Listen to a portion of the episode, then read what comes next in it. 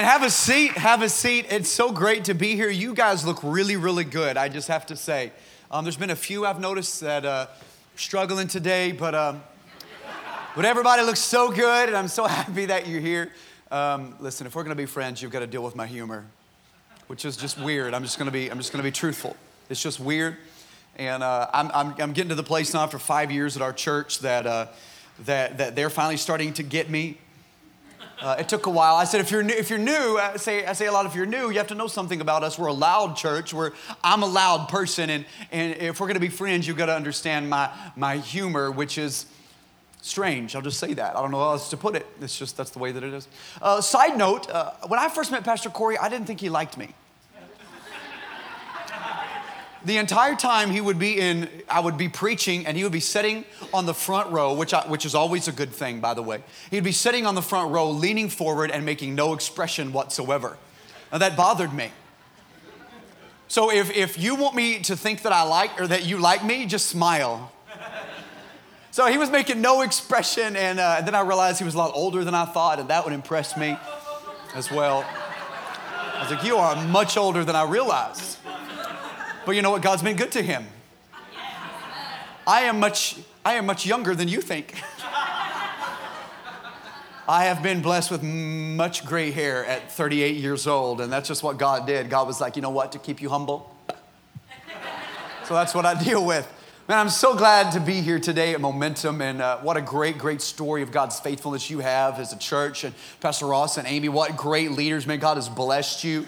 I'm so excited to be here, love what God's doing here, and I'm going to preach my heart out to you, but what I'm going to tell you before I get into anything is I'm going to preach to you, and then at the end, we're going to talk about a ministry that I represent called Feed One, which is by Convoy of Hope. Feed One feeds children around the world, and we're going to ask that God put in your heart that we can be a part of feeding 1 million kids around the world. And we believe Momentum can be a part of that. Right now we're feeding 177,000, but we know that there's so many more children around the world to be fed. And we believe that Momentum can be a part of that. Amen. We're excited about what God is doing. So I have 3 children. My kids are going to get up on the screen right now. I have 3 children. My son Jude is 11. He was born with a big head. My son Cruz is 8 years old. He was born with a big head. And then my daughter Indy, who's in my wife's arms and didn't want to be in this picture whatsoever, when she was born with a perfectly sized head. And we were very excited about that. Because if you suffer from big-headed problems, you know. You enter into a room, your head goes first. It's your intelligence, but most people don't know that. And so we were so excited when she was born with a normal-sized head. We said, thank you, Lord Jesus. We love her the most, too. We love her more than our other children. We don't tell them that, but when I travel places, we love her more. She's a church planting baby. We had a little bit of a gap there because when we were planting a church, we knew we wanted to have another child. And my wife, every now and then, she would look at me and she'd say, "Do you think it's time?" And I would say, "What do you think?" She would say, "No, we're planting a church." So we held off until the point that we could not any longer because we love each other. And then we had a baby. So I'm so happy to be in a place that gets me. I want to preach to you a message today that I call Mountain Movers. I believe that God is going to help us to be mountain movers in the lives of children, but I also believe God wants to move some mountains in your life. I don't know what you're going through. I don't know what your struggle is. I don't know what situation you face, but I do know one thing. God is a mountain mover, and he wants to be able to move the mountains and the struggles and the difficulties that are in your life, but I do believe there's something very powerful about availability. I heard Pastor Ross say something in the first service. He said, eventually God will stop moving to you if he can't move through you. I believe that God wants to move in our lives, and we have to become available to him. So if you have your Bible, would you turn with me to the book of Matthew, chapter number 17, verse number 20. The book of Matthew, chapter 17, verse number 20. It'll also be on the screen. Matthew, chapter 17, verse number 20. It says, "For truly I say to you, If you have faith like a grain of mustard seed, you will say to this mountain, move from here to there, and it will move, and nothing will be impossible for you. Say to this mountain, move from here to there, and nothing will be impossible for you. This message is called Mountain Movers. Let's pray. Father, we thank you again for the opportunity to be in church. Lord, I pray that you would speak your word. I pray that you would speak your heart to us as a body. God, I pray that you would have your way, God, that we would hear from you only what we're supposed to. God, and I pray that you would only put in me what you want to say to this great church. Nothing more, nothing less. Let us leave this room knowing that we've been in the presence of the King of Kings and the Lord of Lords. In your name we pray, and everybody said, amen. When I was a child, and I grew up in church, I was born on the back pew of our church, figuratively speaking. I was raised in church, and when I was a kid, I used to hear my dad preach on this verse, and I would hear people talk about this verse, and I loved this verse. It, in fact, became one of my heroes to hear in all of the Bible because it made me believe that I could be a spiritual superhero. It made me believe that I could move mountains with my mind, and I thought if God wanted to give me that ability, he's going to give me that ability, and I'm going to take it to show and tell, because there's no way that I'm going to have the ability to move things with my mind and not go to show and tell in my school and then take something with me to move and say, watch this. I'm going to move this with my brain because God does great things. Move. See, when I was a kid, I would walk outside because we lived in Arkansas growing up and we didn't have mountains, we had trees. And I would walk outside and I would look at the trees out in front of my house. And I thought, I took the Bible literally at this verse and I thought, God, if you want to do great things in my life and you want to move mountains, I think that you can move this tree. And so I would. You ever exercise your spiritual muscles and it makes you a little sweaty? I would be staring at that tree and waiting for God to move it. And I didn't really see a lot of trees move in my life. I didn't see a lot of cars move in my life. Did you know that when asked, people normally say that their favorite superhero power, that if they had the ability, would be to fly? Mine was always that I could move things with my mind. See, we've all prayed things and asking God, Lord, would you move this mountain? Would you move this in my life? But now that most of us are a little grown up, it's more of a spiritual and more of an adult prayer now, isn't it? God, if you're real, let me get this new job. God, if you're real, let me get this girl right now. God, if you're real, cancel the test right now. God, if you're real, I pray that you would heal this cancer diagnosis. God, I pray that you're real, that you would begin to create a breakthrough in my finances. But see, this verse has a little bit more depth to it. It has a backstory that I want to talk to you about. It has something that will connect with our heart and with our circumstances. See, I believe that God wants to connect not only my heart, but he wants to connect my right now. Sometimes we think about the moving of God and his faithfulness as something for another moment, something for later on. But I think it might surprise some of us if you and I begin to believe that God not only wants to move in my later, he wants to move in my right now. He wants to move in my tomorrow, and he wants to move in my right here. That's what God does. He's a faithful God who understands that his word is true, and the power of God is something that he wants to reveal to each and every one of us. Every now and then, God likes to give grace. He likes to give grace for your situation, but right now that God is saying to you, I want to say to you, get out. See, some of you are going through some things right now that God is saying to you, I want to give you grace to walk through this. I want you to be able to walk through your pain, walk through your struggle, walk through your difficulty, and know that the grace of God is going to sustain you. But there's others of us in this room that you are going through some things that you have put yourself in, and God is saying to you, get out. Sometimes God gives grace, and sometimes God says, get out. So, but without a life of prayer, how do we know the difference? Sometimes we go to people in our life and we say, explain to me what I'm going through. But without a life of prayer, you and I don't always understand what God is saying to us. It's my prayer life that connects me to the heartbeat of God. It's when I call out to him that he connects me back to what he's doing in my life. So I want to go with you a little further in this verse. In Matthew 17, verse number 14, it says, and then they came to the crowd. A man came up to him and kneeling before him said, Lord, have mercy on my son, for he is an epileptic and he suffers terribly. For often he falls into the fire and often into the water, and I brought him to your disciples, and they could not heal him. So notice we find Jesus confronted by the father of a young boy who to him is an epileptic. And we see that there are symptoms. He falls into the fire. He falls into the water. But notice, Jesus immediately knew that there was something more to the story.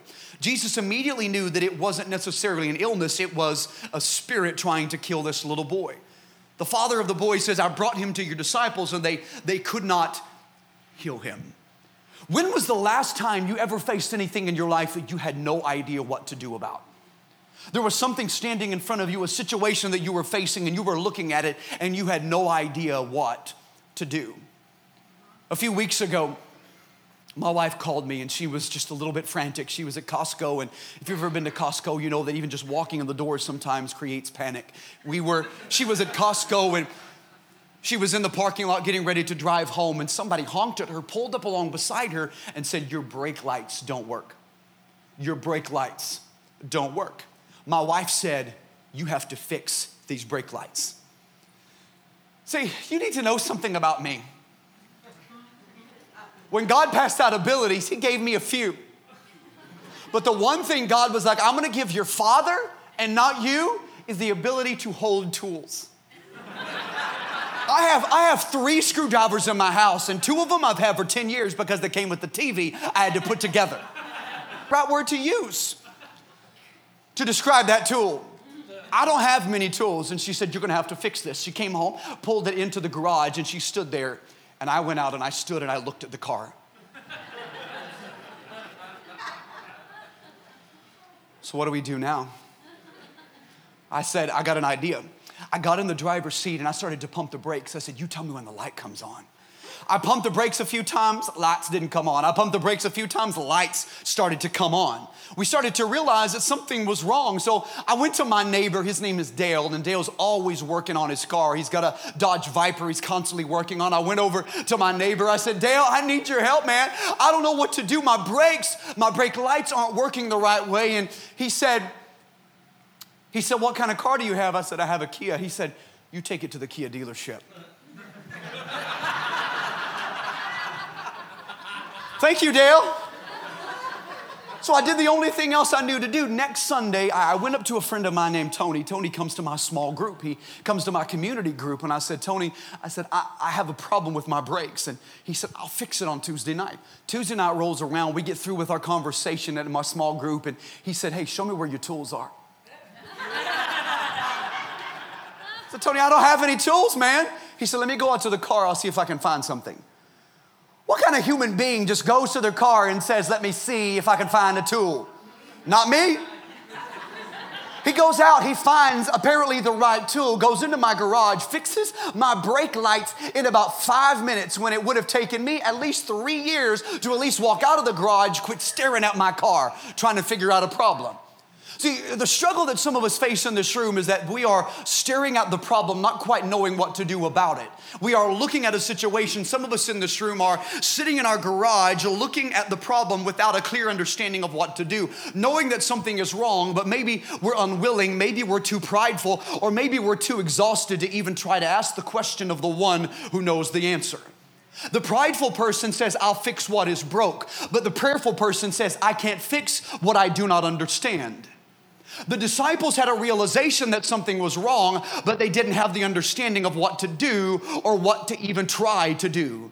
If you realize that something is wrong, why do you and I not readily ask the one who has the answer?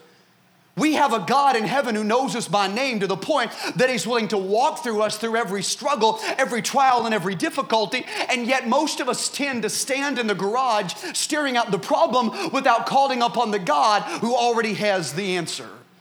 See, in my imagination, I picture Simon Peter. No, let's not bother Jesus.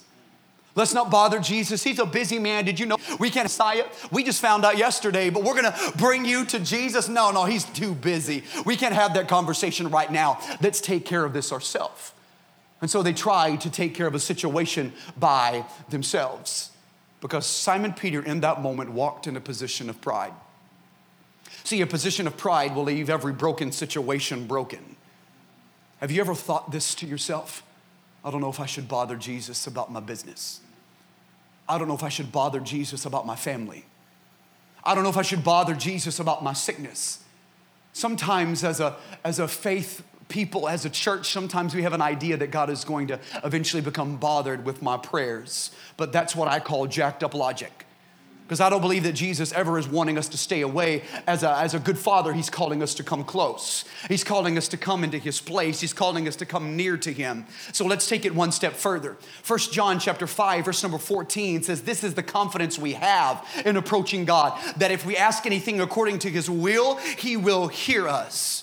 The Message version says, whatever you request along the lines of who I am and what I am doing, I will do it. See, I'm the father of 3 children, an 11-year-old boy who's addicted to Fortnite and an 8-year-old boy who's addicted to Fortnite.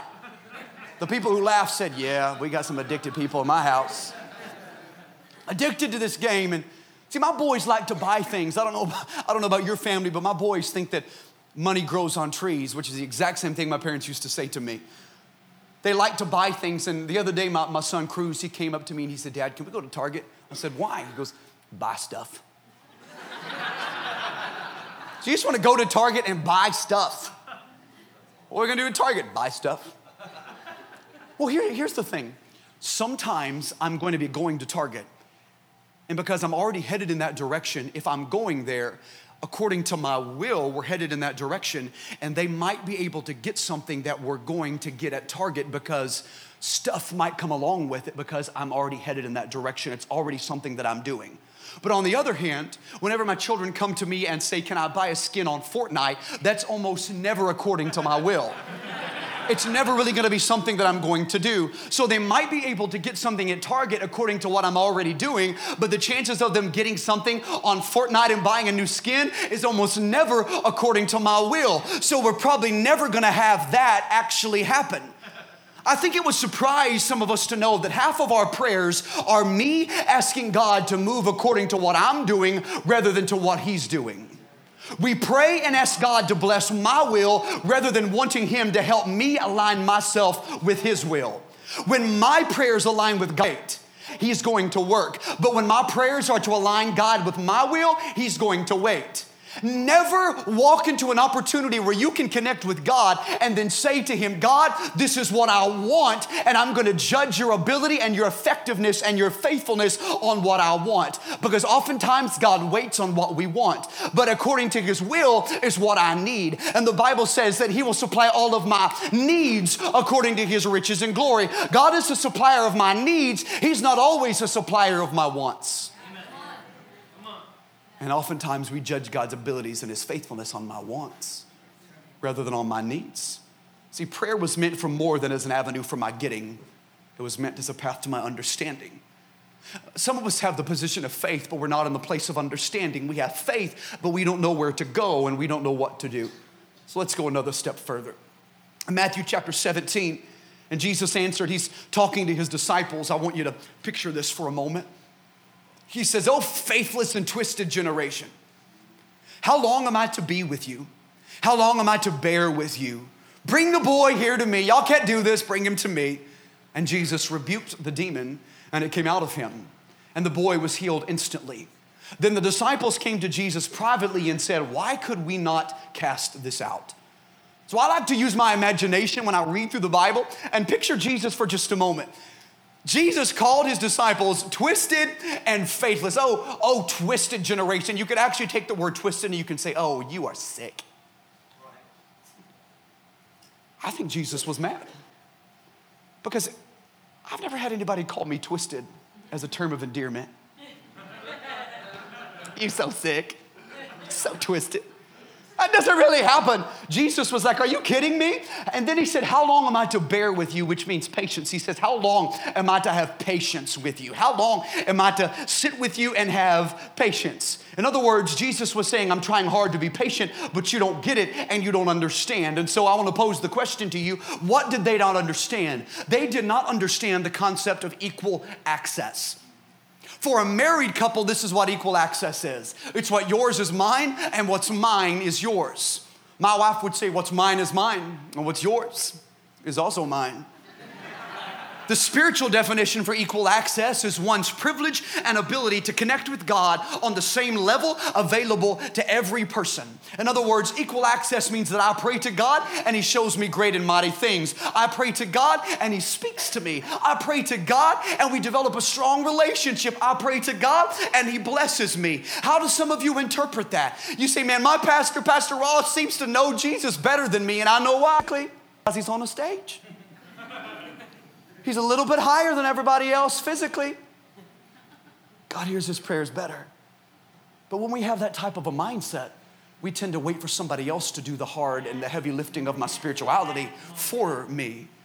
See, 1 John 5:14 says this is the confidence we have in approaching God. Some of us do not pray correctly because we do not approach Him correctly. We don't pray with confidence, so we have not approached God with confidence. Some of you base your relationship on your Heavenly Father you base your relationship with your Heavenly Father on the relationship you had with your earthly father. Dad was mean, so you're concerned that God is going to be mean. You had to walk on eggshells in your family, so you're concerned that you've got to walk on eggshells in the presence of God. You couldn't walk into your Father's presence without Him being irritated, and so you become nervous that walking into your Heavenly Father's presence is going to create irritation in Him. But John said, this is my confidence. Hebrews 4 says, let us therefore come boldly to the throne room of grace. There's only one way for you and I to pray after today, with a bold confidence that comes from knowing that you are son and daughters of the King of Kings and the Lord of Lords. See, you have what the disciples have. You have equal access. It means that your dad is my dad. Your father is Pastor Ross's father. Your king is Pastor Ross's king. And my dad does not play favorites. The disciples had Jesus on their side, and they thought they could accomplish it on their own. You couldn't, and you can't. You have access, and you have access. You can accomplish it on your own. But our Heavenly Father says, come into my presence where there is fullness of joy. So how are you and I going to pray from now on? How are we going to pray from now on? I like to say with a cocky confidence that knows that you're the son of a king. With a beautiful boldness that only a daddy's girl could really ever fully understand. And my daddy's girl said, yeah, I was loved more than my brothers too. So we know we can walk into the presence of God with a boldness that means I'm the son of the Most High God. I know my Father and He hears me when I pray. There are three attitudes that we generally pray to God from: determination, desperation, and dependence. Determination is the attitude of persistence. I become determined because I have confidence. Determined prayers are powerful prayers because their prayers have purpose. It's your prayer for healing. It's the prayer for breakthrough in your finances. It's the prayer that God would rescue your family. Persistent people are heard by God. Sometimes those determined prayers start out as desperate prayers. You need God to move right now. God, we need your spirit now. God, we need a miracle now. God, we need blessing now. God, my family needs you right now.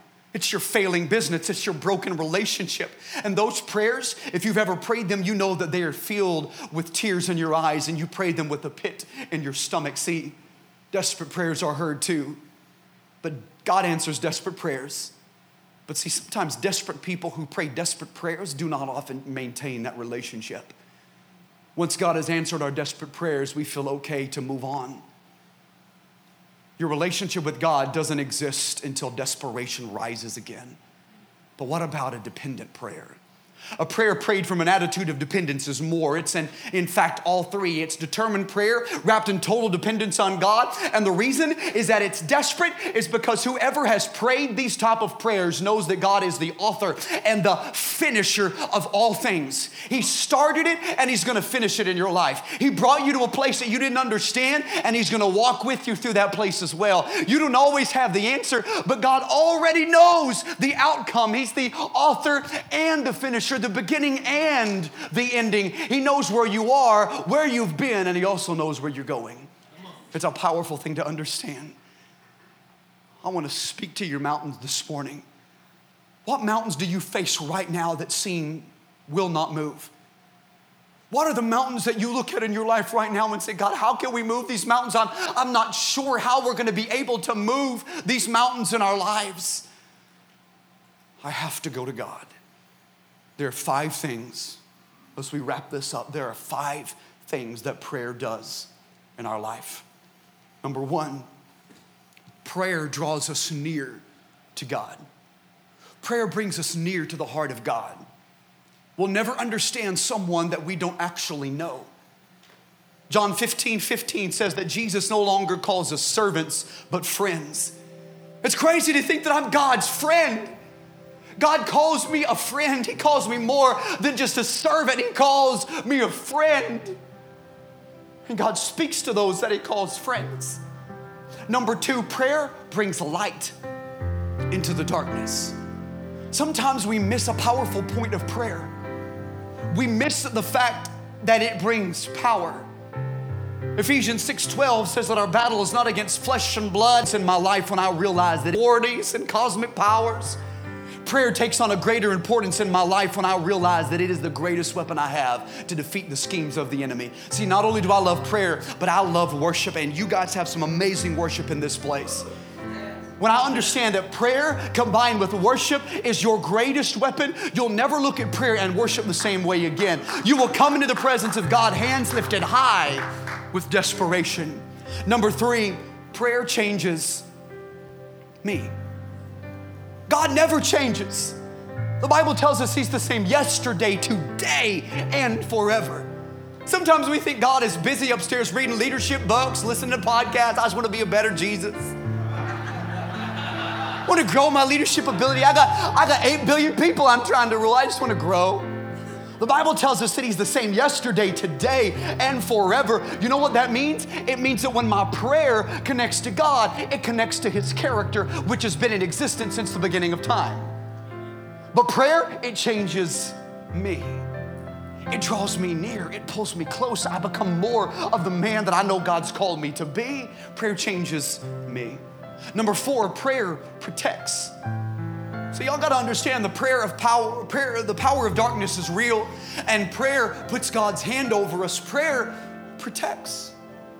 Number five, prayer brings breakthrough. Let me explain what a breakthrough prayer looks like. It's the same prayer that you've been praying over your family time and time again.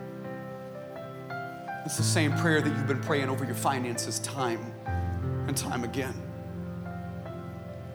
It's the same prayer for the salvation of your friend time and time again. And then there is a change that maybe you didn't see coming. Or maybe now that you look at your breakthrough, you see, I understand that this is the faithfulness and the character of God, which is good. See, you and I need to remember that there's only one who moves mountains, and he does so through the power of prayer. So let me ask the question again. What mountains do you need moved in your life? What mountain did you bring with you into the church today, into Momentum? Did you sit in your chair and think, God, there is a mountain that I cannot move. There is a struggle I cannot maintain. There is a brokenness that I have not seen healing from. What mountain do you have in your life that only God can bring healing to? I pray breakthrough in your family. I pray breakthrough in your finances. I pray breakthrough in your business. There are mountains for you to see overcome, because we know that God is a mountain mover. But see, church is the church. We are the church. See, the church that I pastor, Compel Church, just outside of Phoenix in Glendale, Arizona, is in a high school. Sometimes I look out at our church and I say, listen, look around you. And they look around and they say, yes. And I say, remember, this is not a church building. You and I are the church building. We are the church. And when you and I begin to remember that, we remember that the mountains that we need moved are as close to us as the God who is in us. Simon Peter was a unique character, wasn't he? Jesus said, you're Peter, and I'll build my rock upon this church. See, what we're doing today is more than just asking God to move your mountains. What we're doing as a church is we're saying, God, can you move mountains in the lives of children that we'll never see? I want to show you some pictures that are on the screen. My wife and I visited the country of Kenya just a few weeks ago, and my wife was taking better pictures than mine that I got with my phone, and she was talking to these children who live every single day because of the mountain movers who partner with Feed One. by Convoy of Hope at $10 a month. Here's what we know. We know that sometimes my mountain is that I can't find the nearest Starbucks, which is a surprise considering they're everywhere. See, sometimes my biggest mountain is that my car quite won't start. But sometimes the mountains for the hearts and the lives of children like this in Karyobangi, Kenya, or that they might not have a meal today if it wasn't for partners like you, if it wasn't for people like you. Did you know that in 11 different countries, we've got 100,000 kids who desperately long for food? And I saw them at this who stand outside the gates of the feeding center and say, "Can I get in?" And we say, "We would love it." But we don't have the partners yet. 100,000 kids who are standing outside our centers saying, "Could we get in?" See, I believe today that God is going to move through the hearts of Momentum Church, and we're going to be able to partner together to move mountains in children in Kenya or Haiti or in El Salvador or Nicaragua or Ethiopia through you and I partnering together. Can you and I be mountain movers? Yes, we can. Are all of us mountain movers yet? Not yet. But can we be? Yes. So maybe you've got a mountain in your life that you need God to move. But today we believe that God is going to move mountains in the lives of children somewhere in the world today. I want you to take 3 minutes before Pastor Ross comes, and I want you to watch this story of a young lady named Kate. Thanks for joining us for this episode of Fuel for the Journey. For more information, please check out www.momentumchurch.tv.